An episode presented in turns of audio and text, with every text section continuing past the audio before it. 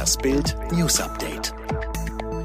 Die Staatsanwaltschaft Braunschweig nimmt an, dass die vor rund dreizehn Jahren in Portugal verschwundene dreijährige Madlen, bekannt als Maddie, McCann, tot ist. Die Ermittlungen gegen einen dreiundvierzigjährigen Deutschen würden wegen Mordverdachts geführt. Wir gehen davon aus, dass das Mädchen nicht mehr lebt, sagte der Sprecher der Behörde Hans-Christian Wolters am Donnerstag vor Journalisten in Braunschweig. Wir bitten öffentlich um Mithilfe der Bevölkerung. Vernehmungen und Razzien in zwölf Bundesländern. In einer bundesweit abgestimmten Aktion sind Polizei und Staatsanwaltschaft gegen vierzig Beschuldigte vorgegangen, die im Internet gegen den ermordeten Kasseler Regierungspräsidenten Walter Lübcke gehetzt haben sollen. Schwerpunkte der Aktionen am Donnerstag waren Nordrhein-Westfalen, Hessen und Bayern, teilte die bei der Staatsanwaltschaft Köln angesiedelte Zentral- und Ansprechstelle Cybercrime Nordrhein-Westfalen mit. Mehr als zweiunddreißig Millionen Euro waren im Jackpot und ein Tipper oder eine Tipperin aus Thüringen räumte beim Mittwochslotto alles ab.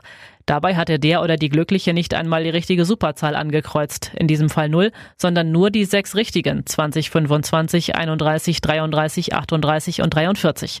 Weil das aber sonst niemand hatte und die Regularien eine garantierte Jackpot-Ausschüttung nach der dreizehnten Ziehung vorsehen, reichte das für den Megagewinn.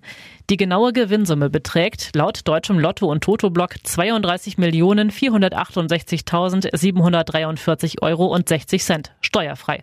Wir gratulieren sehr herzlich, sagte Lotto-Geschäftsführer Jürgen Hefner. Im Fall des wohl von seiner Erzieherin ermordeten Kita-Mädchens Greta aus Viersen werden Versäumnisse mehrerer Kitas geprüft. Der Leiter des Landesjugendamtes Rheinland, Lorenz Bahr, erklärte in einer Sondersitzung des Familienausschusses im Landtag, das Landesjugendamt prüfe, ob mehrere Kitas ihre Meldepflichten verletzt hätten.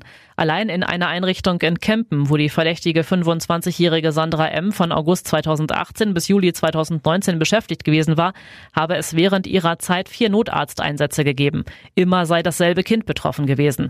Dem Landesjugendamt, das die Betriebserlaubnis für Kindergärten im Rheinland erteilt, sei das nicht gemeldet worden. Es geht ein Riss durch die amerikanische Gesellschaft und durch die Kabine der New Orleans Saints.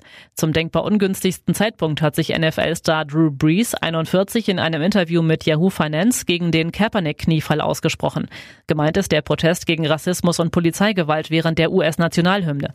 Und damit hat er einen Shitstorm losgetreten, wie ihn die N F L lange nicht mehr erlebt hat. Innerhalb weniger Stunden meldeten sich daraufhin aktuelle und ehemalige Mitspieler, Journalisten und Prominente in den U S A zu Wort, ganz zu schweigen von den Zahlen zahlreichen Football-Fans.